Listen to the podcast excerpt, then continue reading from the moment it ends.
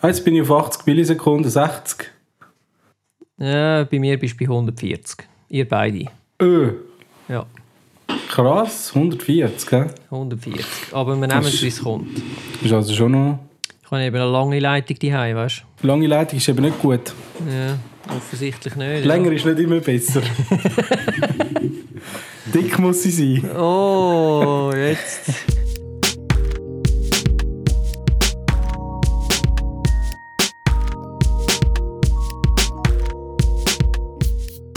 Herzlich willkommen zum ersten und vielleicht besten Fotografie-Podcast in Schweizer Mundart mit dem Sven, dem Bojan und dem Stefan. Everybody ready? Yes. Hast du die Notizen? Gut, gut. Ja. Oh, righty Heidi, hoi zusammen. Saletti. Ja, was jetzt? Nein.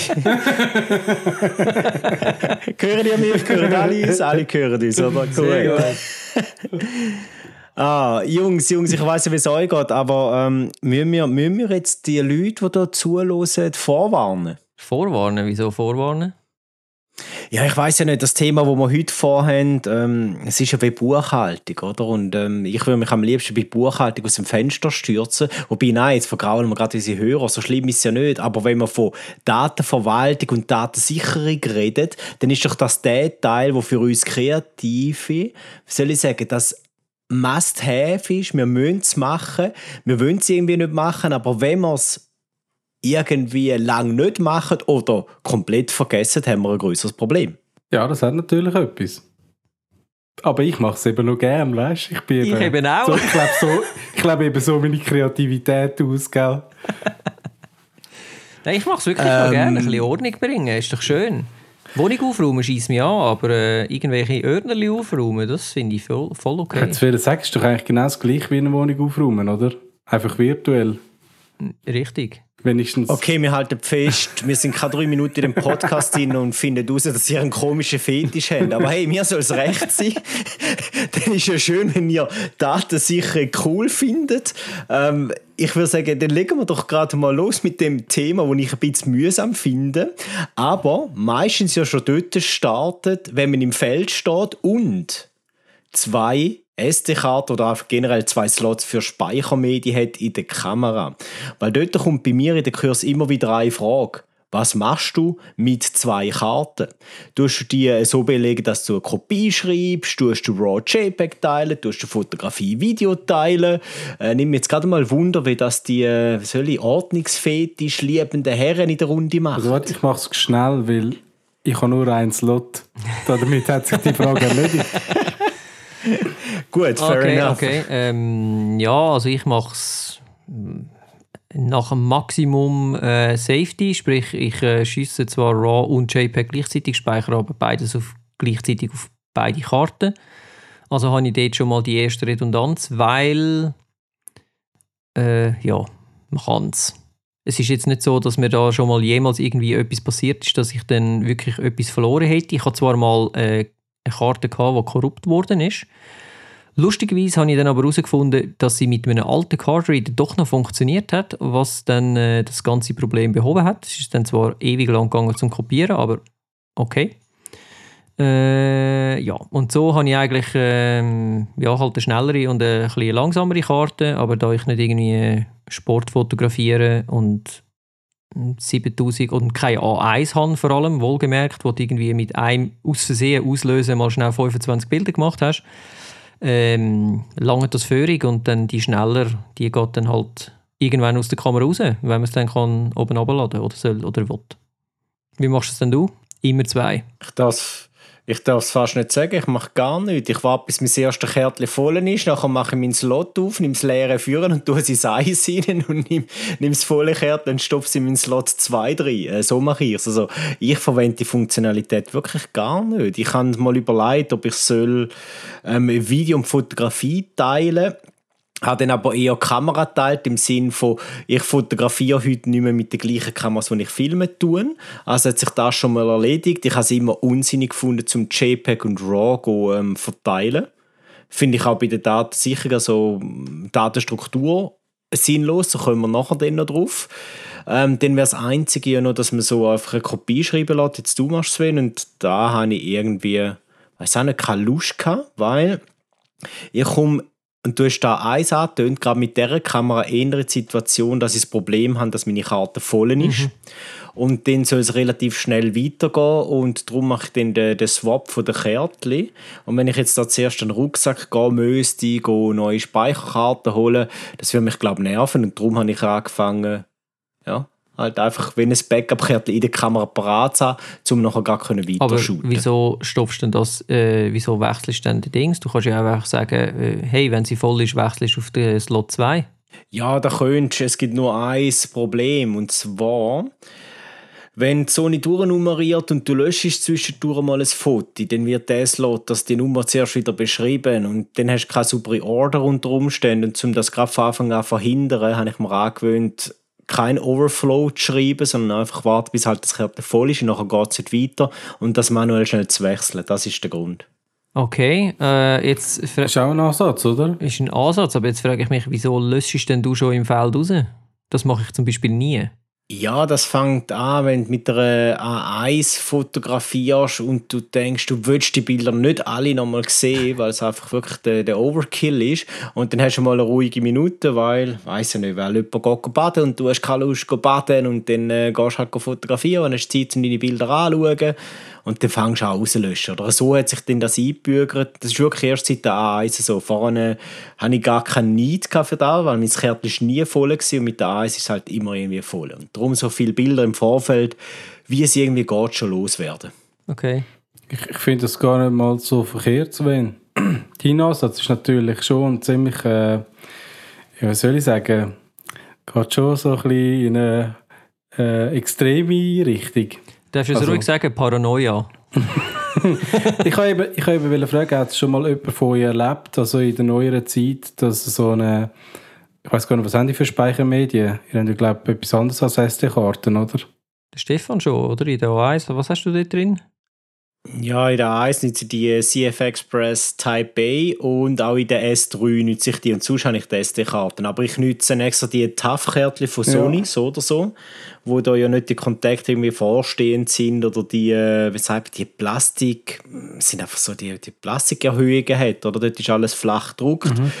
Und mit denen habe ich noch nie ein Problem gehabt. Also von dem her, ja, vielleicht bin ich drum so relaxed. Also ich persönlich habe auch mit billigen Karten noch nie ein Problem gehabt. Was ich etwa die hatte und früher war mit Compact Flash. Gewesen, aber eigentlich dann mehr am Laser, dass irgendwie so einen Pin durchgebogen hat, wo ich das Kärtchen geschoben habe. Und dann habe ich auch gewusst, ich hatte dann irgendwie so einen Reader gehabt, der transparent war. Dann habe ich gesehen, ah, dort ist jetzt wieder der Pin irgendwie durchgebogen. Mit einer Schere rein und so ein bisschen auf die Seite gebogen und schon wieder hat das Ding funktioniert, bis es dann abgebrochen ist. Aber mit SD-Karten habe ich jetzt noch nie ein Problem gehabt. Und ich meine, klar, wenn du jetzt wirklich sehr viel fotografierst, das Ding immer wieder beschreibst, lesest, beschreibst, lesest, löschst und so weiter und vor allem ständig formatierst, weil das wird ja dann auch noch mal etwas am Speicher oder an der Langlebigkeit ähm, kratzen, dann könnte ich mir schon vorstellen, dass man dann ja, vielleicht mal irgendein Problem hat. Aber bis man dort ankommt, dann wirst du, glaube das erste Mal, wenn du einen Burst fotografierst, merken, dass es nicht mehr ganz so schnell geht. Und dann hast du auch den Hinweis, ja, vielleicht kommt es langsam ans Lebensende. Okay, aber äh, jetzt gerade eine Frage, wieso äh, verkürzt dann das Formatieren? Es ist ja eigentlich nichts anderes, wie einfach quasi nochmal etwas überschreiben. Du überschreibst es halt mit etwas anderem, ja, aber das ist ja egal. Du überschreibst es eben, das ist der Punkt wenn es löscht ist, dann tust du eigentlich nur im Dateisystem sagen, ganz am Anfang vom, vom Speicher sagst du, hey, Aha. die Datei ist einfach nicht mehr da. Aber wenn du ein Programm hast, das das kann wiederherstellen kann, dann kannst du die Dateien ja. eben trotzdem wieder holen. Oder darum okay. sind die eigentlich auch noch um dann. Okay. Aber es gibt, auch, ja, es gibt auch verschiedene Arten, wie du kannst formatieren Zum Beispiel die Schnellformatierung, die macht, glaube ich, auch nur mehr oder weniger das Gleiche, wie eben du löschst alles. Mhm. Also einfach im bei im Index vom Dateisystem sagen, äh, du bist jetzt weg und ich habe jetzt da einen neuen Index, der ist leer. Aber die Files sind möglicherweise immer noch um im ja, Hintergrund. Okay, ja, get it, ja. Also, Übrigens, ich möchte, schnell, möchte da keine Angst machen. Äh, nur wieso, dass ich das gemacht habe. Und zwar hat das im Fall bei mir angefangen, weil bei der Hochzeitsfotografie, dort gibt es einfach nicht ein «Ja, es tut mir leid». Und darum habe ich dort angefangen und ich habe das einfach immer beibehalten, weil Kärtchen habe ich eh schon gehabt. Also ich nutze auch SD-Kärtchen. Äh, einmal Sandisk, einmal Lexar und Lexar ist halt ein bisschen schneller und das ist dann die, die jetzt ein bisschen mehr gebraucht wird. Aber äh, ja. Ich habe, ich habe noch einen, äh, einen kleinen Schwank aus meiner Vergangenheit. Äh, wo Aus deiner noch, Jugend. Ja, tatsächlich. Ich bin ja mal jung gewesen. Ich bin auch mal jung gewesen, vor langer Zeit. Ah, jetzt, Äh, wo ich, meine... jetzt sind wir in dem Alter, wo wir solche Geschichten schon anfangen anzuteisen, wo ich noch jung war. Also, als ich meine erste äh, Spiegelreflex hatte, äh, auf Compact Flash, und dort sind die Compact Flash Medien noch recht teuer gewesen, da habe ich, ich weiß auch nicht, was das war. Ich glaube, etwa drei, äh, 32 Gigakärtchen oder sogar noch weniger gehabt. 4 Giga, ich weiß es gar nicht mehr. Und dann hat es den iPod gegeben, iPod Foto. Und dort hast du einen Adapter kaufen dazu, dass du hast von der Kamera deine Fotos übertragen auf den iPod. Und der iPod hat irgendwie 40 Giga oder 60 Giga gehabt? Und dann dachte ich, hey, weisst du, wie geil? Ich nehme einfach den iPod mit und wenn, ich, wenn meine Karte voll ist, dann übertrage ich das einfach direkt von der Kamera. Ist schon mega. Bis ich dann herausgefunden habe, dass der Adapter nur USB 1 Geschwindigkeit anbringt und der iPod quasi kein Akku mehr gehabt hat und die Kamera auch, bevor überhaupt die Übertragung fertig war. Ja. Also, Ich sage dir jetzt etwas, auch ich habe das gemacht. das ist mir, ich hätte das nicht mehr gewusst, aber ja, ich habe das gemacht. Stimmt.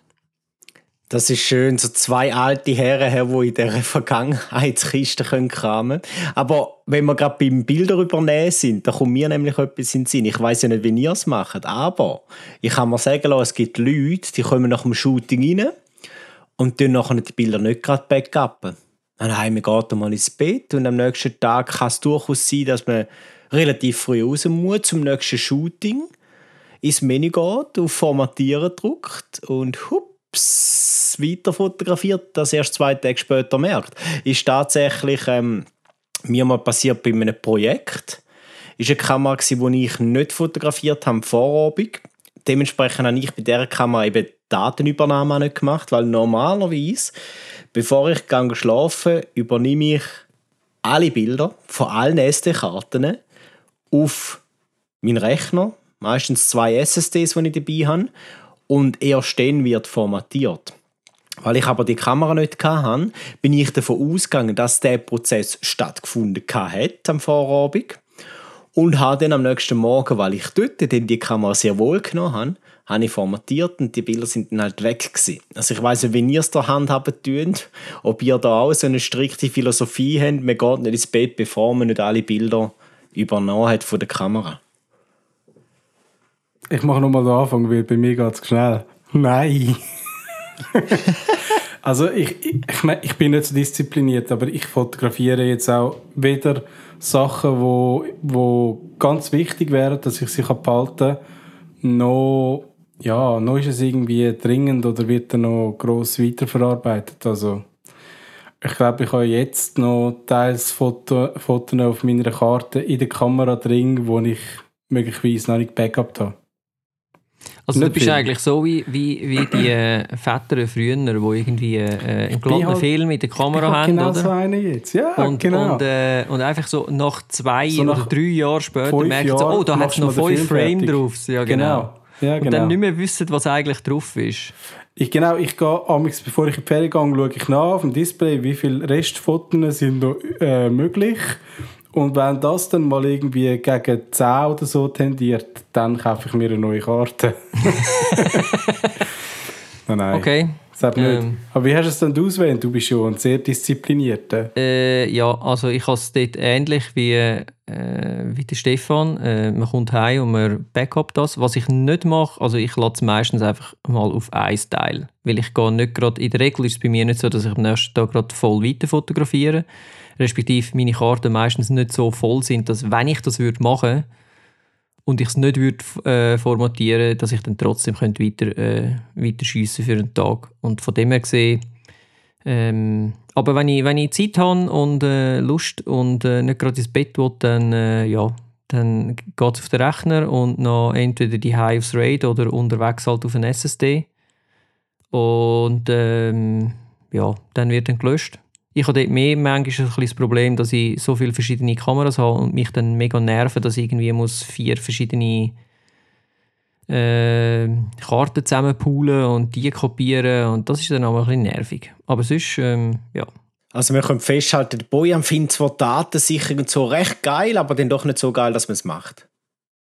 Ja, weißt du, wenn man etwas mega cool findet, heisst das so nicht, dass man es ständig macht, oder? Sonst verliert es ja irgendwie so wie ein bisschen an Reiz. An Reiz. Stell dir vor, du gehst jeden Tag in den Europapark, dann ist es doch einfach irgendwie nicht mehr geil. Dann ist es mehr Arbeit als Spaß. Ich bin ganz sicher, da würde er jetzt nicht jede Person unterschreiben, aber ich weiß ganz genau, wo du hin willst.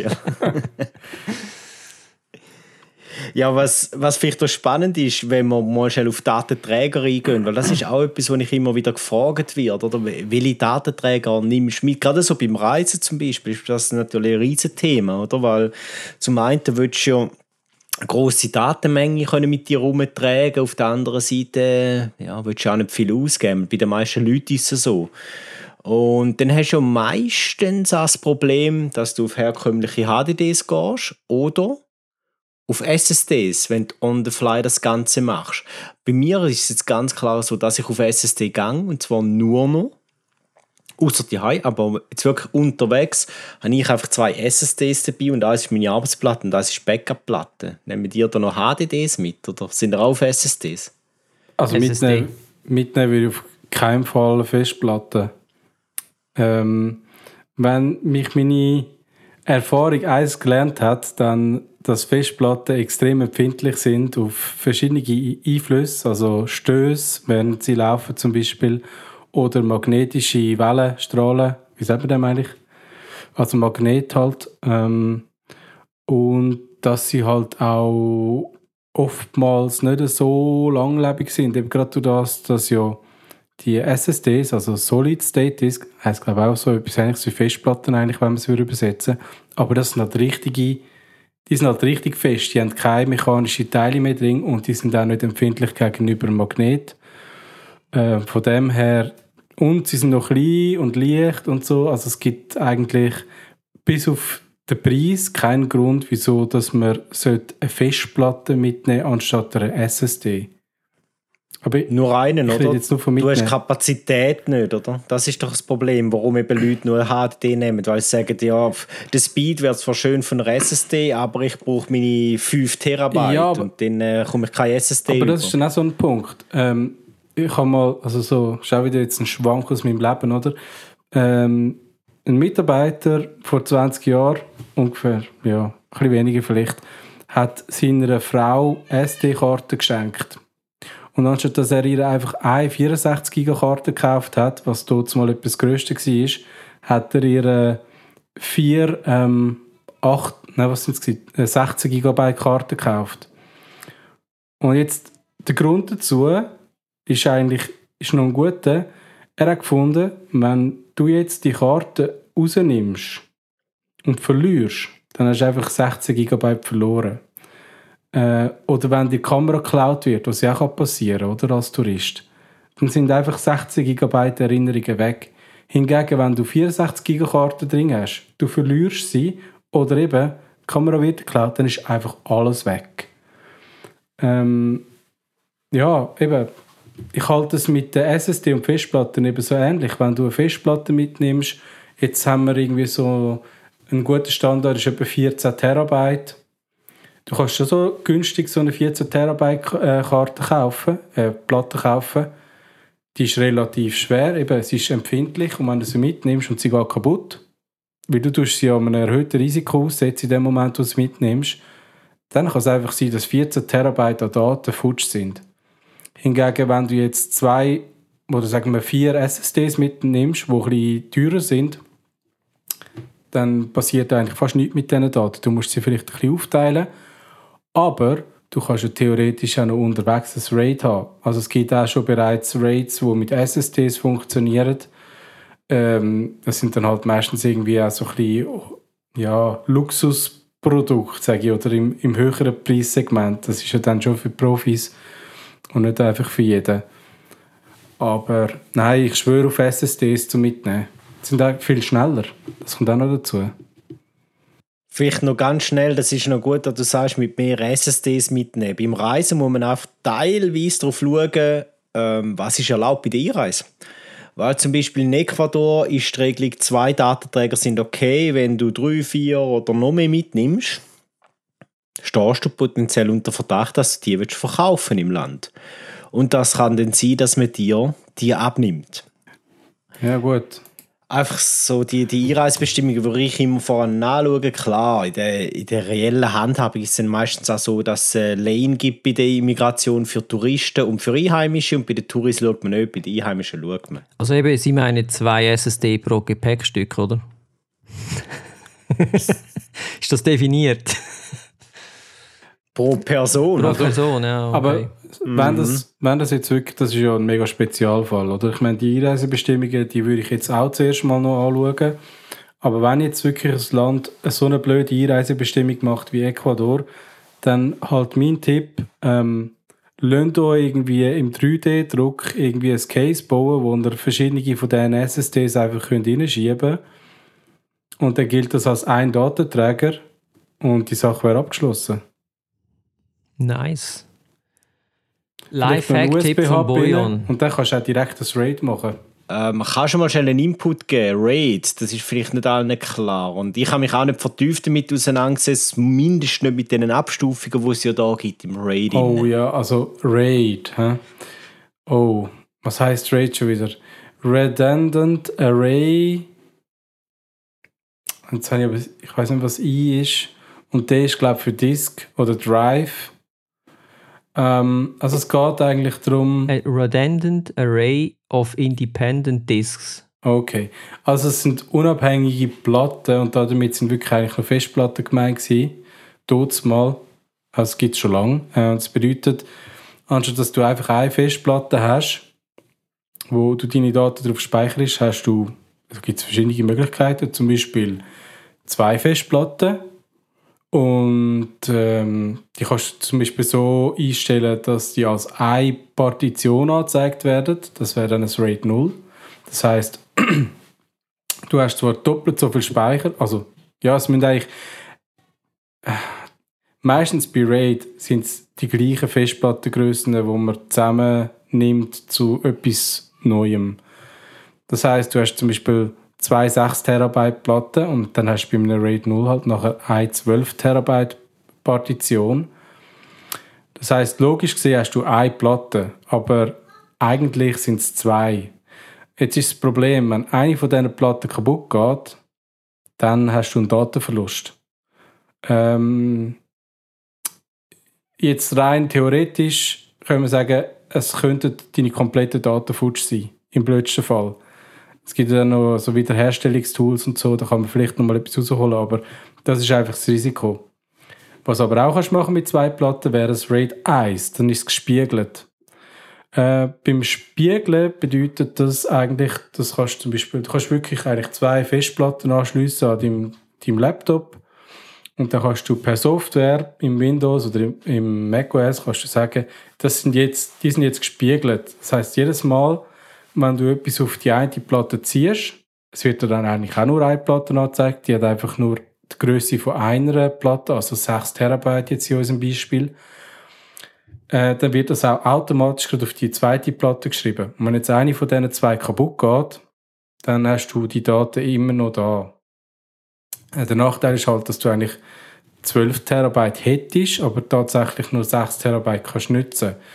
Der Vorteil ist aber, wenn du etwas le- lesen möchtest, dass es dann schneller geht, weil er ja von zwei Platten gleichzeitig kann die Daten ziehen äh, das, das wäre jetzt eben ein RAID 1. Und dann gibt es noch ganz viele Varianten, wo ich jetzt aber nicht möchte darauf eingehen aber so eine, die noch viel eingesetzt wird, ist zum Beispiel RAID 5. Äh, ich muss gerade überlegen, RAID 5 ähm, ist, glaube ab Ich ich glaube, glaube ab 3. So. 3. nicht ab 5. Ich habe ich hab, äh, auf Wikipedia gelesen, dass es 5 sind, aber ich bin der Meinung, das stimmt nicht. Ähm, ich glaube, es sind 3. Und dann ist einfach der Punkt, dass ähm, auf die Daten wie aufteilt werden. Das sind sogenannte Paritäten, die dann eingesetzt werden. Also du hast auf der einen Platte, sagen wir Platte 1, eben sind alle gleich groß. Auf der Platte 1 hast du Daten und einen Paritätsbereich und auf der, auf der Platte 2 hast du nur Daten und auf der Platte 3 hast du wieder Daten und einen Paritätsbereich. Und das bedeutet, dass eigentlich die vier Datenpäckchen mindestens auf zwei Platten jeweils vorkommen. Das heißt, wenn eine kaputt geht, hast du immer noch alles. Mhm. Wenn jetzt aber mehr Platten hast, eben, du kannst ja dann aufskalieren. Übrigens, das kann man natürlich auch beim Gespiegelten machen oder ähm, bei dem RAID 1, was wir vorher gesagt haben. Bei einem RAID 1 kannst du dann einfach, aber eine bestimmte Zahl hat man eigentlich das RAID 10. Also da wird über mehrere Platten gespiegelt. Da möchte ich jetzt aber gar nicht näher darauf eingehen, weil es mir selber zu kompliziert ist. ähm, und beim, beim RAID 0 erhöht sich halt einfach mit jeder Platte ähm, nochmal das Risiko, oder? Und das möchte eigentlich niemand. Bei Wie ist es einem denn RAID Mhm. mit der äh, Lese- und Schreibgeschwindigkeit? Ist dann RAID 1 schneller wie RAID 5? Ähm, zum Schreiben nicht.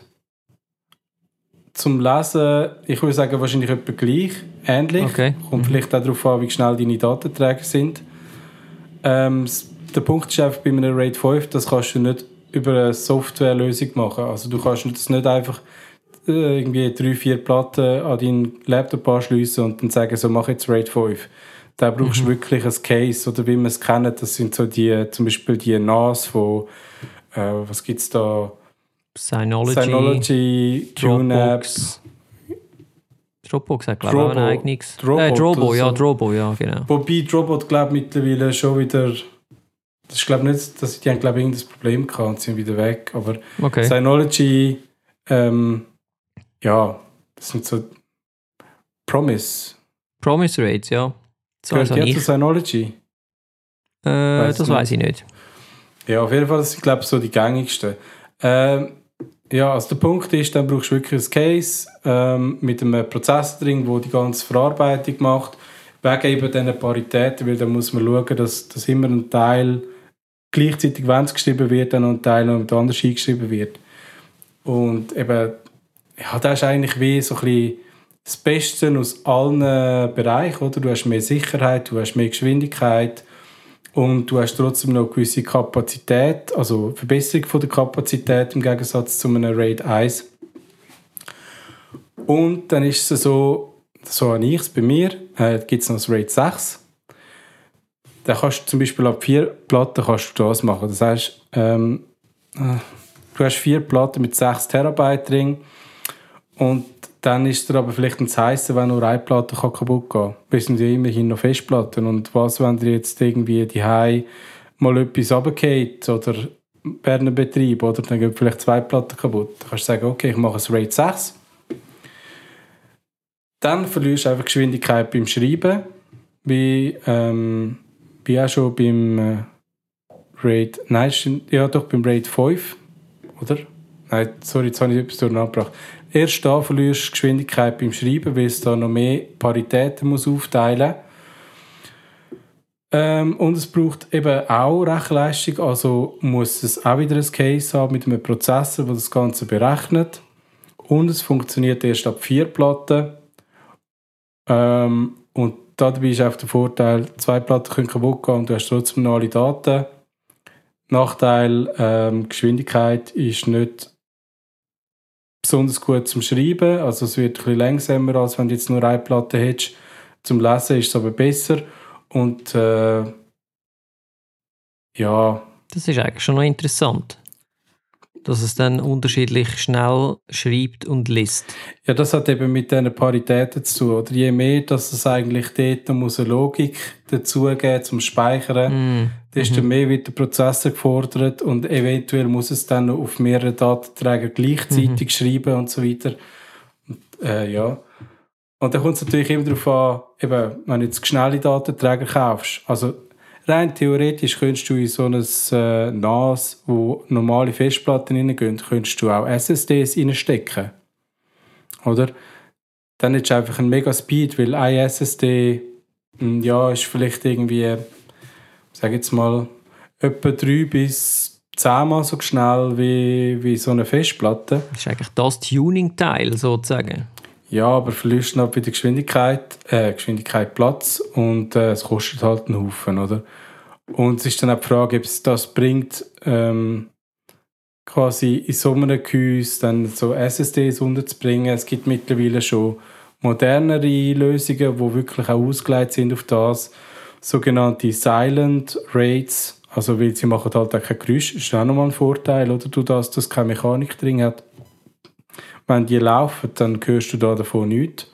Außer vielleicht der Lüfter, der die muss kühlen, weil je nach Geschwindigkeit von der SSD müssen sie sehr stark gekühlt werden. Das kennen vielleicht die, die eine PS5 besitzen. Dort kann man ja auch im Nachhinein noch eine SSD einbauen. Aber die muss unbedingt das Kühlgrip oben drauf haben, sonst überhitzt sie. Ähm, ja, das sind so die gängigsten, also RAID 1, äh, RAID 0, 1, 5 und 6. Dann gibt es noch RAID 10, eben, das ist dann eigentlich wieder die Logik vom RAID 1, aber äh, ich glaube, In fetter. Ah, genau, RAID 1 und RAID 0 zusammengenommen. Also du hast dann, anstatt dass du einfach zwei Platten hast, hast du die zwei. Also du machst eigentlich schon ein RAID 0 zweimal. Also du hast Okay. dann irgendwie, sagen wir, du hast vier Datenträger, dann machst du eins RAID 0 mit den ersten zwei und eins RAID 0 mit den zweiten zwei. Und die werden dann nochmal zusammengefasst, gespiegelt quasi zu einem RAID 1 und das ist, gibt dann eben, eigentlich heißt es RAID 1 und 0 und nicht RAID 10, aber so wird es auch geschrieben. Das Okay. sind so die bekanntesten. Und jetzt der Vorteil vielleicht noch vom RAID 6 gegenüber dem RAID 10 ist, beim RAID 6 ist es eigentlich egal, welche zwei Platten das ausfallen. Es können jetzt eben bei 4 können einfach mal zwei ausfallen und es ist kein Problem. Beim RAID 10 ist es natürlich so, wenn die falschen zwei ausfallen, wo die gleichen Daten drauf haben, dann hast du halt eventuell wieder alle Daten verloren. Weil, können wir folgen? Also angenommen, angenommen von deiner zweiten Gruppe, wo RAID 0 ist, Mhm. die beiden äh, Festplatten Ja, dann ist fallen klar. aus, dann ist die ganze Logik dahin, oder? Ja, klar. Und Aber- darum finde ich RAID 6 halt besser. Also wenn ich das richtig verstanden habe, dann äh, haben wir alles Raid daheim. Habe ich das äh, richtig mitbekommen? Mm, Nein. Nicht? Also, ich habe so, äh, so ein äh, Synology, aber ich nütze das sehr selten. Was ich mache ist, ich habe drei so ähm, Lazy Big und mit denen könntest du ja auch ein Raid Das machen. sind ja auch habe schon Raids. ein- Genau. ein Raid 0 gemacht, aber keine Redundanz und ich save auf, was dort drauf ist, in meinem Studio genau das gleiche nochmal. Also eigentlich ist das dann ein Raid 1 0. Mhm. Weil ich habe die zusammengefasst, daisy chained, aber sie tun sich nicht spiegeln an der gleichen Location, sondern sie tun sich spiegeln mit einer anderen Location, also ortsunabhängig. Okay. Und wie machst du es, dass sie sich synchronisieren? Entweder machst du das halt händisch, so wie der Sven, den ich gestern Abend gesehen habe, oder mit der Festplatte unter dem Arm aus dem Büro rausläuft, oder du machst es halt übers Web. Also beispielsweise ist eine Lösung ähm, Mac Mini nehmen im Studio und der macht dann die, die Verwaltung von dem RAID 0 und dann kannst du natürlich übers Netz zugreifen und das überschaufeln. Und da gibt es ja verschiedenste Programme, wo du dann das kannst machen Also aber Netz, du meinst dann die Hai im Netz? Du meinst nicht übers Internet? Ja, über, doch, doch, übers Internet, klar. Ich verstehe jetzt aber noch nicht ganz, wie du dann die Daten übers Internet bringst. Vom einen du du, steuerst. greifst du einfach auf den, auf den Mac Mini zu, oder? Ja, Remote, genau. Und dann kannst du dort dann abspeichern, genau so. Das ist einfach die fancy Variante von dem, was ich mache. Ich habe einfach äh, eine extra 14 Terra Platte, eine ganz normale, die ich dann eben behutsam umtrage. Und Mhm. irgendwie alle sechs Monate oder alle vier Monate mache ich, äh, mache ich eine komplette Spiegelung von meinem RAID und bringe es dann nachher wieder ins Büro. Okay.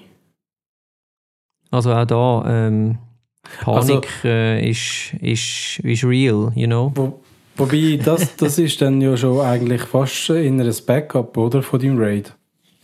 Genau. Und das, Also das Ja. ist quasi das Backup fürs Backup, weil das RAID selber ist ja eigentlich schon das Backup. nein, nein, nein, nein, nein, nein, ja, nein, doch, nein. in meinen Augen schon. Ein RAID ist nie ein Backup. Da werden alle aufschreien, die, die draussen zuhören und sich auskennen mit äh, Backups oder Raids. Ein RAID ist eben nie ein Backup. Einfach von der Logik her. Man darf nie denken, ja, ich habe sie auf dem RAID. Solange du auf dem RAID hast, ist gut, es ist zugreifbar von überall, wo es du brauchst, aber es ist eben kein Backup. Deine Festplatte ist ein Backup. Also du wolltest mir jetzt sagen, ich habe nur ein Backup quasi. Und ja, das, du hast ein Backup, das ist schon, schon mal gut. Ich habe kein Backup im Moment. Ja, gut, du lässt es ja auf der Karte, du brauchst es gar nicht als Nein, Backup. Du kaufst ja eh einfach eine neue Karte.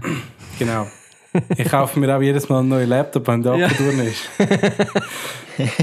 Nein, ich, ich habe, das ist noch ein Projekt, wahrscheinlich dann äh, wird es an Weihnachten, Neujahr so weit sein, dass ich probiere, alle meine Festplatten, die noch irgendwo im Keller rumgammeln, ähm, dort Daten auf mein äh, RAID, also auf mein NAS drauf zu, spi zu spielen.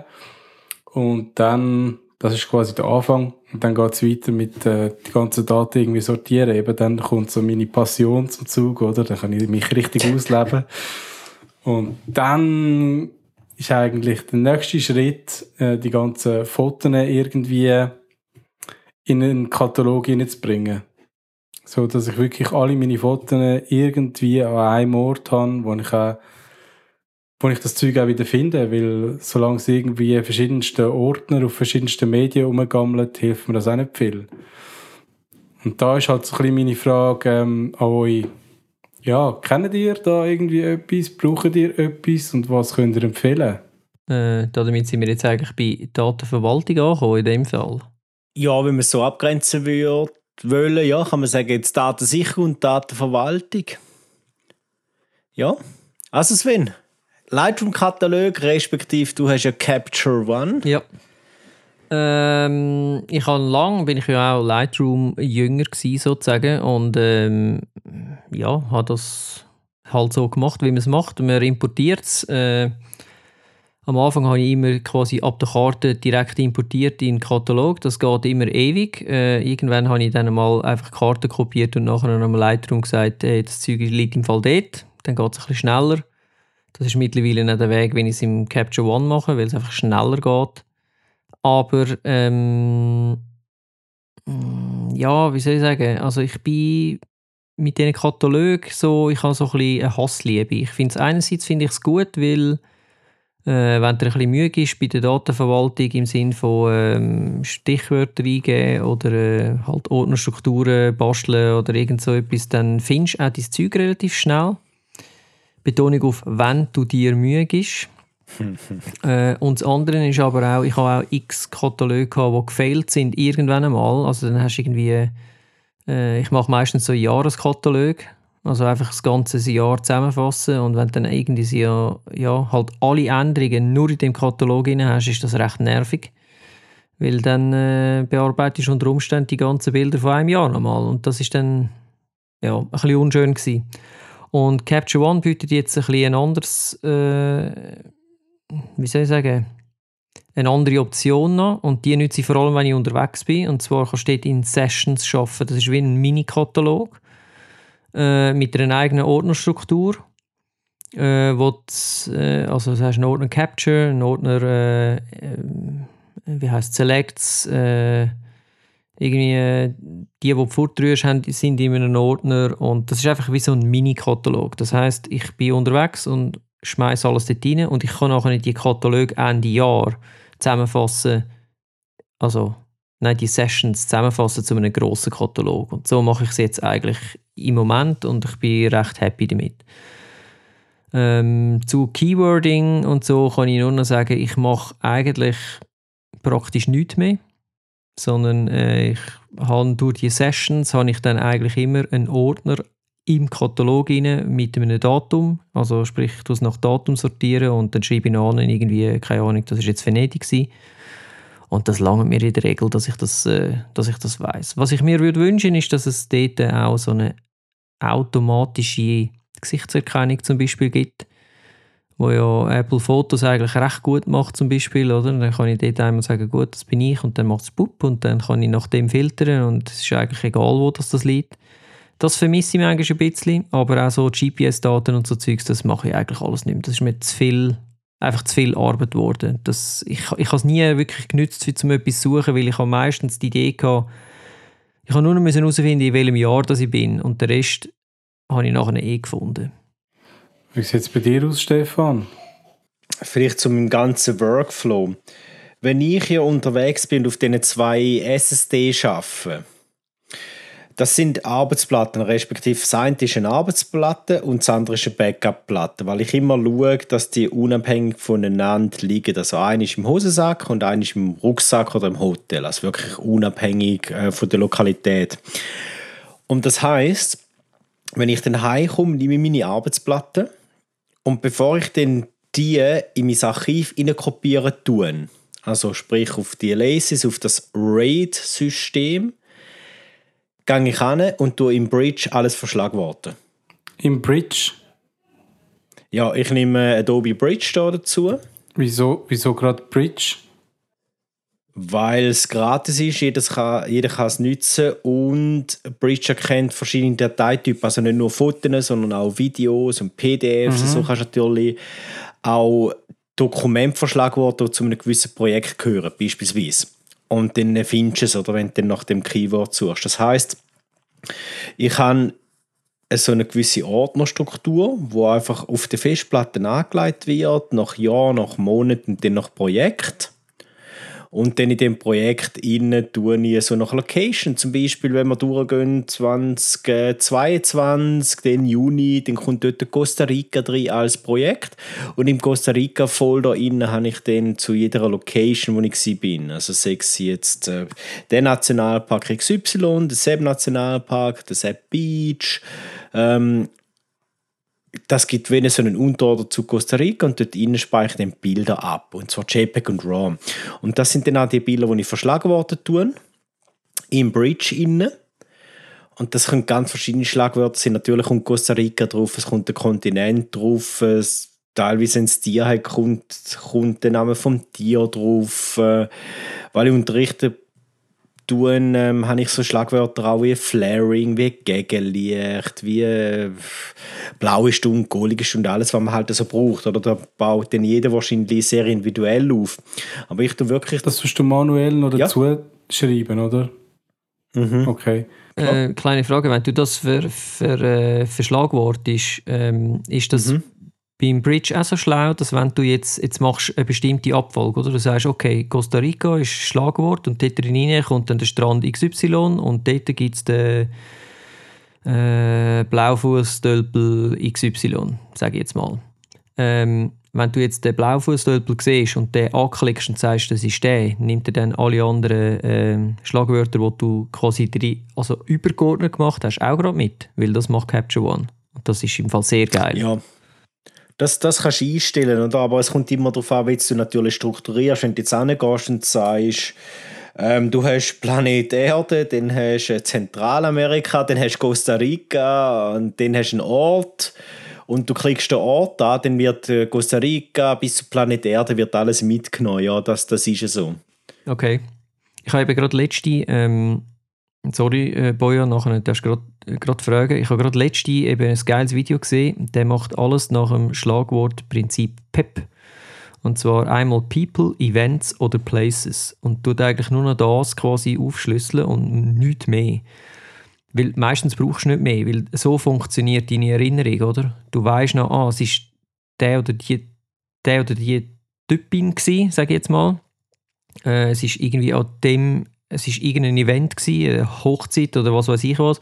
Oder du weißt noch, es war genau an dem Strand in Costa Rica. Und viel mehr brauchst du eigentlich gar nicht, wenn du wieder etwas suchen willst. Jetzt einfach so für...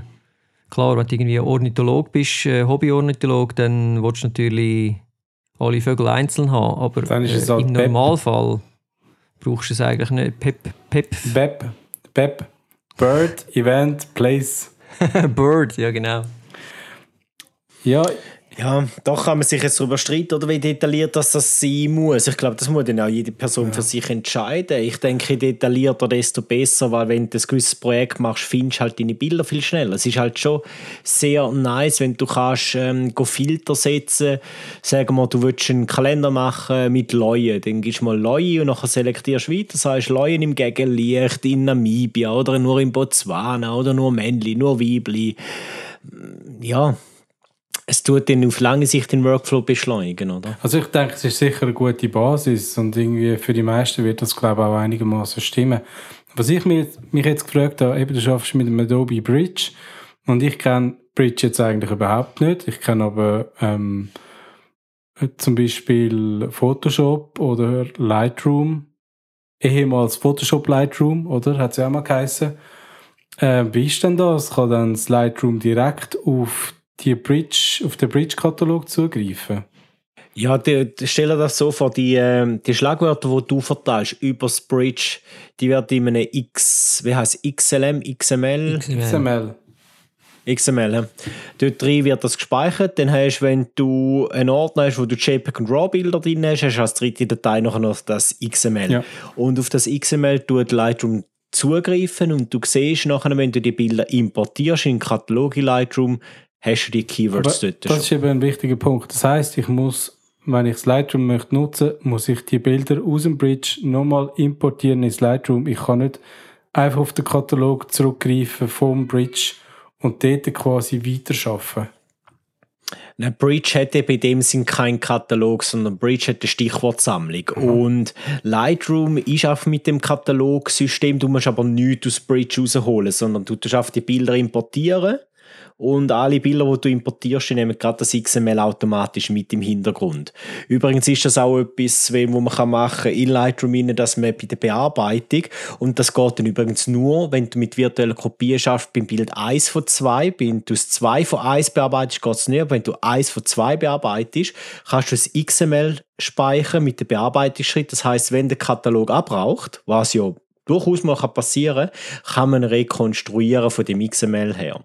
Und ich finde eben Bridge darum eine coole Variante, weil Du hast dann, wenn so eine Hauptzentrale, wenn du Bilder suchst. Und wenn du jetzt nur ein einziges Bild bearbeiten willst, dann finde ich so einen Import in Lightroom ziemlich kacke. Das heißt, du kannst aus Bridge raus den Camera Raw Filter öffnen und direkt im Bridge in ein Bild bearbeiten.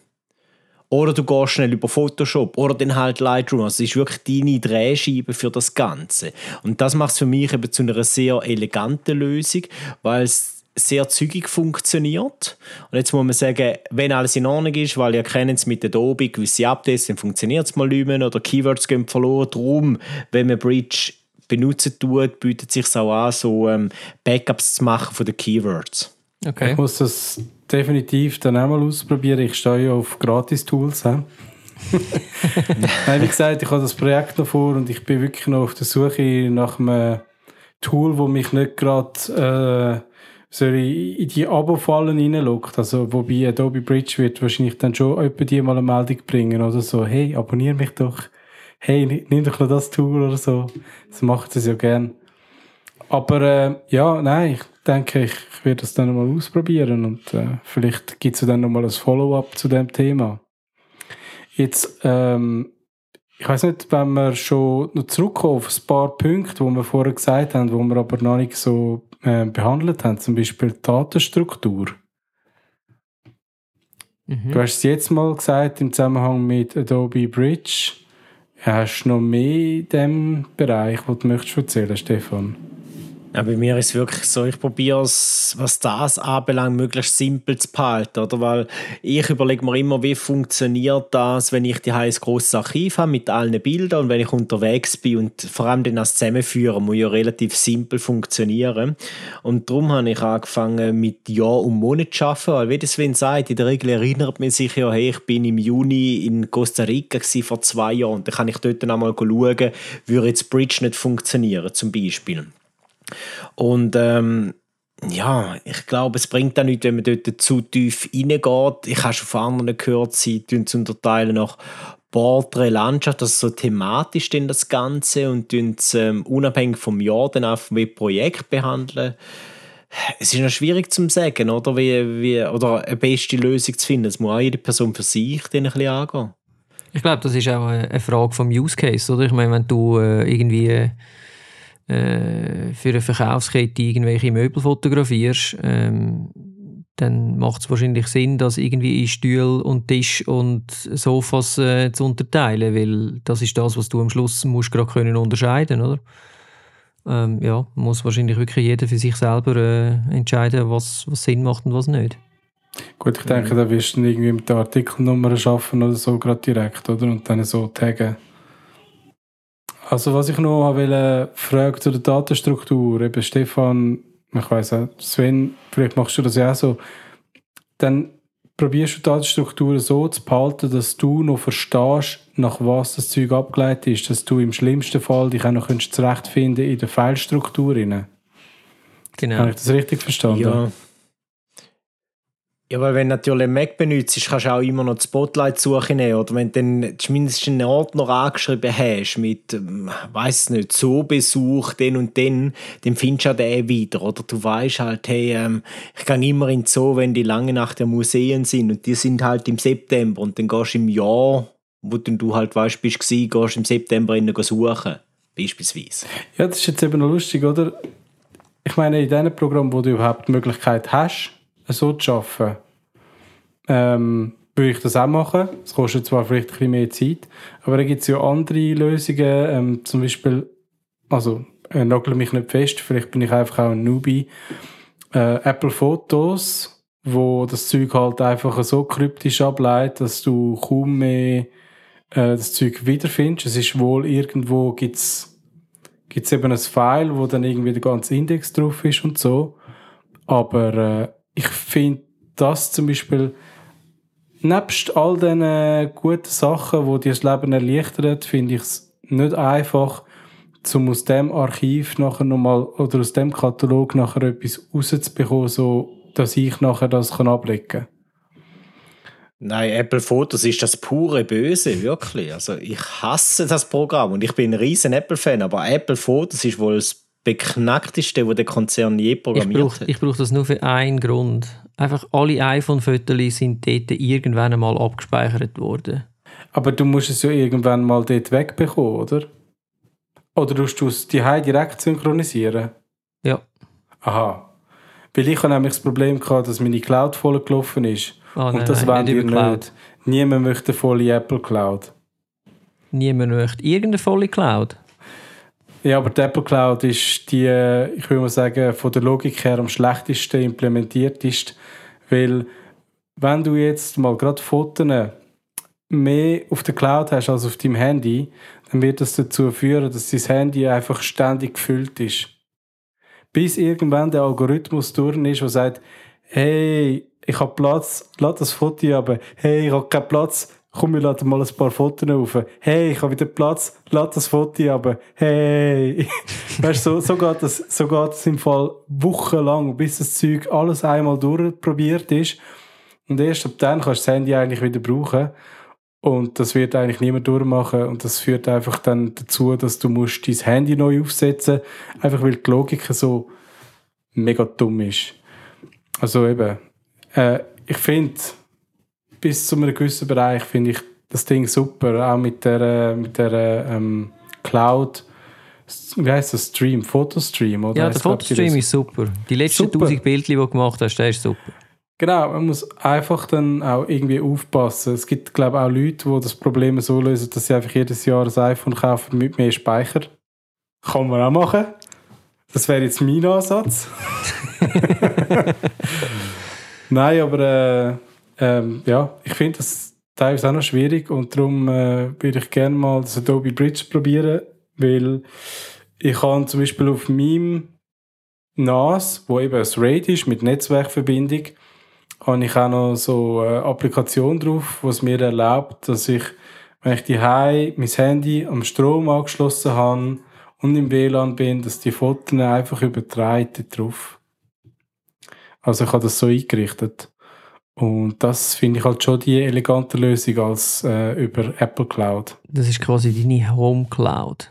Es ist so, Wenn du ja. heimkommst, ist das deine Home Cloud. Genau. Deine Fotos gehen vom, vom Telefon zu den anderen Homies auf die Home Ja. Cloud. Ja, und ähm, wenn wir schon bei der Cloud sind, ähm, ich könnte vielleicht auch noch mal schnell zurückkommen auf das Thema Backup. Wer von euch braucht eine Cloud-Lösung als Backup? Nein. reine, reine Daten-Share-Struktur, äh, auch nicht zum drauf schaffen, sondern einfach, wenn man sagt, wir haben ein Projekt, äh, man kann die Daten dort dann abgreifen, dann okay. Oder wenn es bei mir schnell muss gehen und der Airdrop mal nicht funktioniert, dann schmeiße ich mir eine Datei schnell auf iCloud und greife es noch auf dem anderen Gerät wieder ab, zum Beispiel. So nütze ich die Cloud-Lösung. Also OneDrive braucht keiner von euch. Geschäftlich. Aber nur für geschäftliches Zeug. Das ist doch von Microsoft, Ja. oder? Ja gut, das gibt es auch auf dem Mac. Und wenn du eine Genau. Office-Lizenz hast, dann hast du ja deine 5 Terra. 5 Terra sind Ja, eben schon das hat schlecht. Microsoft programmiert, dann, dann muss ich mich ja selber geißeln. Also no way. Wobei, Nein. wobei ich jetzt nicht Nein. unbedingt will sagen, dass Microsoft-Programmierer irgendetwas äh, schlechter sind als die Apple-Programmierer in der jüngsten Zeit. Aber ähm, ich komme jetzt trotzdem noch schnell darauf zu sprechen. Ich brauche zum Beispiel OneDrive sehr viel. Ich brauche es privat, ich brauche es für die Schule, ich brauche es fürs Geschäft. Und dann ist irgendwann einmal ein neues macOS rausgekommen. Da habe ich ein OneDrive-Update machen. Und was ist passiert? Es hat irgendwie einen Befehl gesendet, ey, lösch all Daten auf der OneDrive. Und ich habe das gemerkt bei einem von meinen drei OneDrive-Sync-Ordner, oder? Also beim privaten. Äh, und später habe ich es dann am Geschäftlichen gemerkt. Wo ich es nicht gemerkt habe, war beim Schulischen. Gewesen. Okay. Und nach 30 Tagen sind einfach die Daten tatsächlich dann gelöscht gewesen. Und ich habe zum Glück noch ein Backup gefunden, wo fast alles noch war. Aber ich habe dann auch in dem Moment gedacht, so, hey, das ist einfach der Worst Case. Und das darf einfach nicht passieren. Ich weiß nicht, wer ich jetzt da dafür kann zur Rechenschaft ziehen oder soll zur Rechenschaft ziehen, weil wenigstens quasi in meiner stillen Faust, die ich mache im Hosensack. äh, Apple oder Microsoft, aber das ist wirklich so, das ist auch wieder so ein ganz derber Logikfehler und Microsoft hat leider auch schon ein paar von denen gemacht. Äh, aber sonst finde ich das eine prima Lösung. Gefährlich ist wirklich einfach dann, wenn man immer mit synchronisierten Ordnern schafft, weil es kann immer etwas passieren und vor allem, es kann auch immer mal sein, dass die Daten dann im Internet sind und nicht lokal und dann ist man mal unterwegs und hat keine Internetverbindung und geht aber davon aus, weil man hat ja immer den Ordner gesehen oder die Datei auf dem, auf dem Computer, dass das auch rum ist, wo es anschaut und merkt, ah, ist ja gar nicht da. Mhm. Das habe ich nämlich auch schon gehabt. Darum, als Backup-Lösung würde ich es nicht brauchen. Ähm, oder sagen wir so, ich will es nicht anraten, aber ich mache es. ich Genau, brauche es als Backup. Also für, für äh, Cloud Backup gibt es ja wirklich spezielle Sachen, oder? Ich meine, Amazon Glacier, wenn es den noch gibt und so weiter, wo du dann auch dafür zahlst, aber du zahlst eigentlich relativ wenig, weil du halt langsame Verbindungen hast. Aber die Idee ist eigentlich, dass du halt einen Haufen Daten kannst ablegen und wirklich backuppen, oder? Aber das ist, äh, ich habe das mal durchgerechnet und du kannst also, kannst also mal, äh, kannst einmal im Jahr eine neue Harddisk kaufen für das. Also, Ja, also mit Sicherheit lässt sich sehr viel Geld verdienen, oder? Das wissen wir in der Schweiz. Genau. Bezahlt ja ziemlich viel Versicherung und so. Ja, und ähm, ja, haben die gerade noch etwas zum Thema Cloud und Backup, oder? Sonst hätte ich noch ein letztes kurzes Thema. Äh, es geht um die Wiederherstellung. Ich habe das letzte Mal müssen durchmachen oder wollen durchmachen. Ich habe gesagt, ich habe noch ein paar äh, gammelige Festplatten im Keller. Und die obergammeligsten, wirklich irgendwie, äh, wo schon fast keinen Anschluss mehr haben, wo, wo du heutzutage kannst brauchen und irgendwie zweimal haben wir adaptieren, dass sie überhaupt gegangen sind. Äh, die habe ich dann probiert irgendwie zurückzuholen. Und natürlich hat man sozusagen bei keiner von denen noch das Dateisystem können lesen. mm, Das heisst, die haben wohl noch Daten drauf gehabt, aber die habe ich nicht einfach so können anschauen. Und darum habe ich dann verschiedene Wiederherstellungstools ausprobiert. Und ich habe einfach gemerkt, die funktionieren alle nur ein kleines Stück weit. Ähm, vor allem die, die sagen, sie sagen gratis, das steht man dann schnell fest. Äh, Da zwei weiss man, wieso das gratis sind. 2 Gigabyte sind gratis und dann zahlst oder irgendwie der erste Durchgang bis zur Hälfte ist gratis oder nur Fotos ähm, oder nein, nur Dokumente zurückholen ist gratis und der Rest kostet und so. Also ich bin da noch nicht wirklich weitergekommen, aber was ich einfach kann sagen äh, die Wiederherstellung funktioniert oftmals überraschend gut, wo die Platte noch einigermaßen läuft und gerade bei SD-Karten ähm, ist das sowieso noch mehr der Fall, eben durch das sie keine mechanischen Teile haben. Aber äh, ich würde jetzt nicht darauf wetten, dass die Daten dann wirklich noch brauchbar sind. Weil das könnten wirklich irgendwie äh, Fotofiles sein, wo irgendwie ein Ziel einfach nicht mehr schön ist oder so. Und gerade jetzt, wenn du im professionellen Bereich schaffst, ist das ja wahrscheinlich dann auch ein Ausschlusskriterium. Also ähm, nur weil man die Möglichkeit hat, wiederherzustellen, heißt das nicht, dass es auch wirklich funktioniert. Und ich will schon gar nicht darauf wetten, dass es funktioniert. Also es ist fast noch schlimmer, äh, da davon auszugehen, dass das funktioniert, als äh, Cloud als Backup-Lösung zu brauchen. Meiner Meinung nach. Gut, wir haben also wir haben gelernt, Cloud ist besser als äh, Wiederherstellung, schlechter äh, aber als äh, schön das äh, von Handys zu machen und aber trotzdem immer noch viel, viel besser wie der Apple-Fotos. Am, am allerbesten selber Datenstruktur anlegen auf, auf der eigenen Festplatte, wo man in den eigenen vier Wänden hat, oder? Ja, aber dann musst du ja eben noch eine Kopie machen von dem und dann eben nicht in den eigenen vier Wänden haben, weil sonst, wenn es brennt, hast du ja wieder nichts. Das ist dann aber das Backup. Und Verschlagworte mit Bridge, Ja, ganz richtig. wichtig. Verschlagworte mit Bridge. Genau. Capture One. Immer noch super. Capture One. Ist doch super, dass wir das so zusammenfassen können. Aber ich habe es auf jeden Fall interessant gefunden, einmal zu sehen wie, oder zu hören, wie ihr das so macht, weil äh, es ist einmal so ein riesiges Thema, wirklich auch in der Fotografieklasse, in, äh, spätestens, ähm, wenn man dann mal Daten verloren hat, oder? Dann geht es dann los. Oder wenn man sie auch nicht mehr findet, ist etwa genauso schlimm, wie wenn man sie nicht mehr hat, weil äh, das, das ist einfach unsere Achillesferse. Wir können uns gegen alles versichern. Aber wenn die Daten weg sind, dann sind sie weg, oder? Und wenn dann die Herstellung nicht einmal mehr geht. Und, ah, es kann einfach relativ hässlich werden. Oder wir fangen einfach wieder an, Film fotografieren und du hast das Problem nicht so. Jedenfalls nicht ja, digital. Leica, Leica hat jetzt wieder eine analoge Kamera vorgestellt, gell? Also es gibt schon so einen Retour-Trend. es gibt halt auch Ja, analoge Zahnärzte, die sich das können leisten können.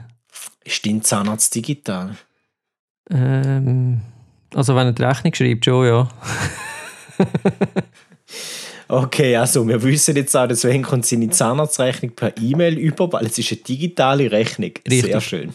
Ja, also kommen wir zu, zur Überraschungsfrage. Hä?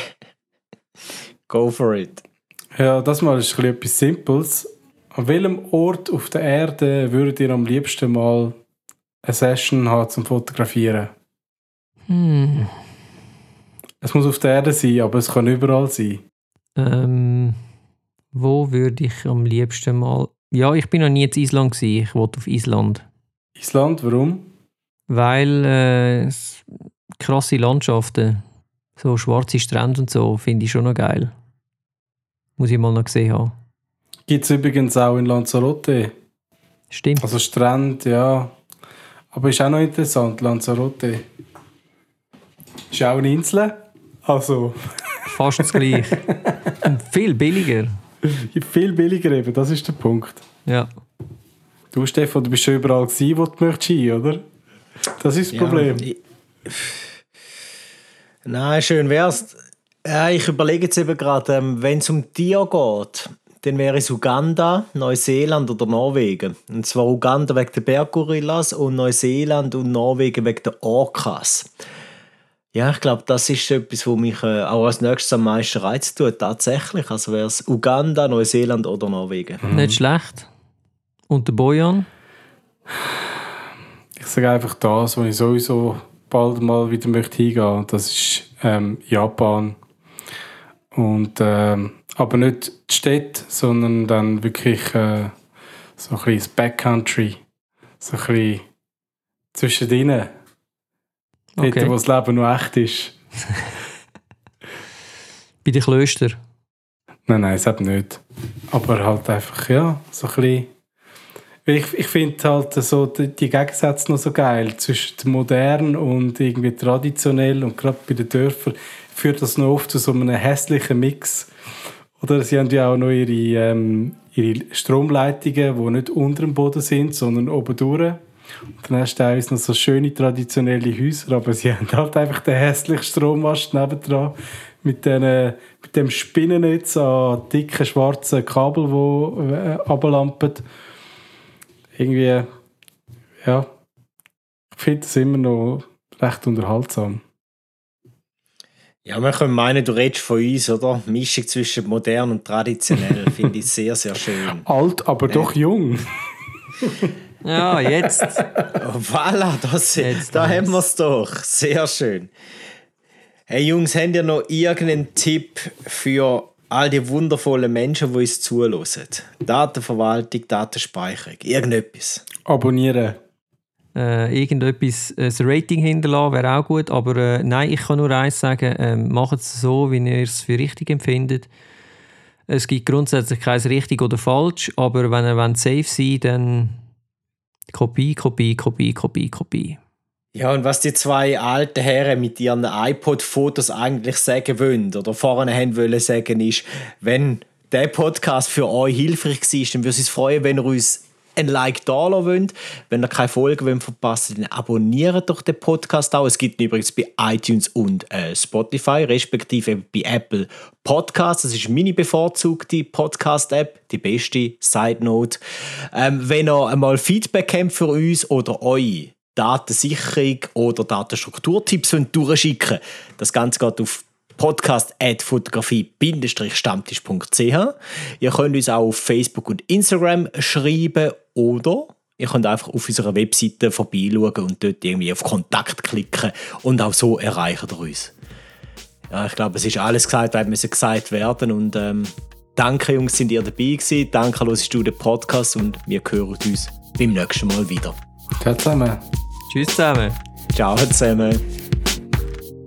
Das ist der neueste Fotografie-Stammtisch. Bis zum nächsten ersten Sonntag im Monat. Macht's gut!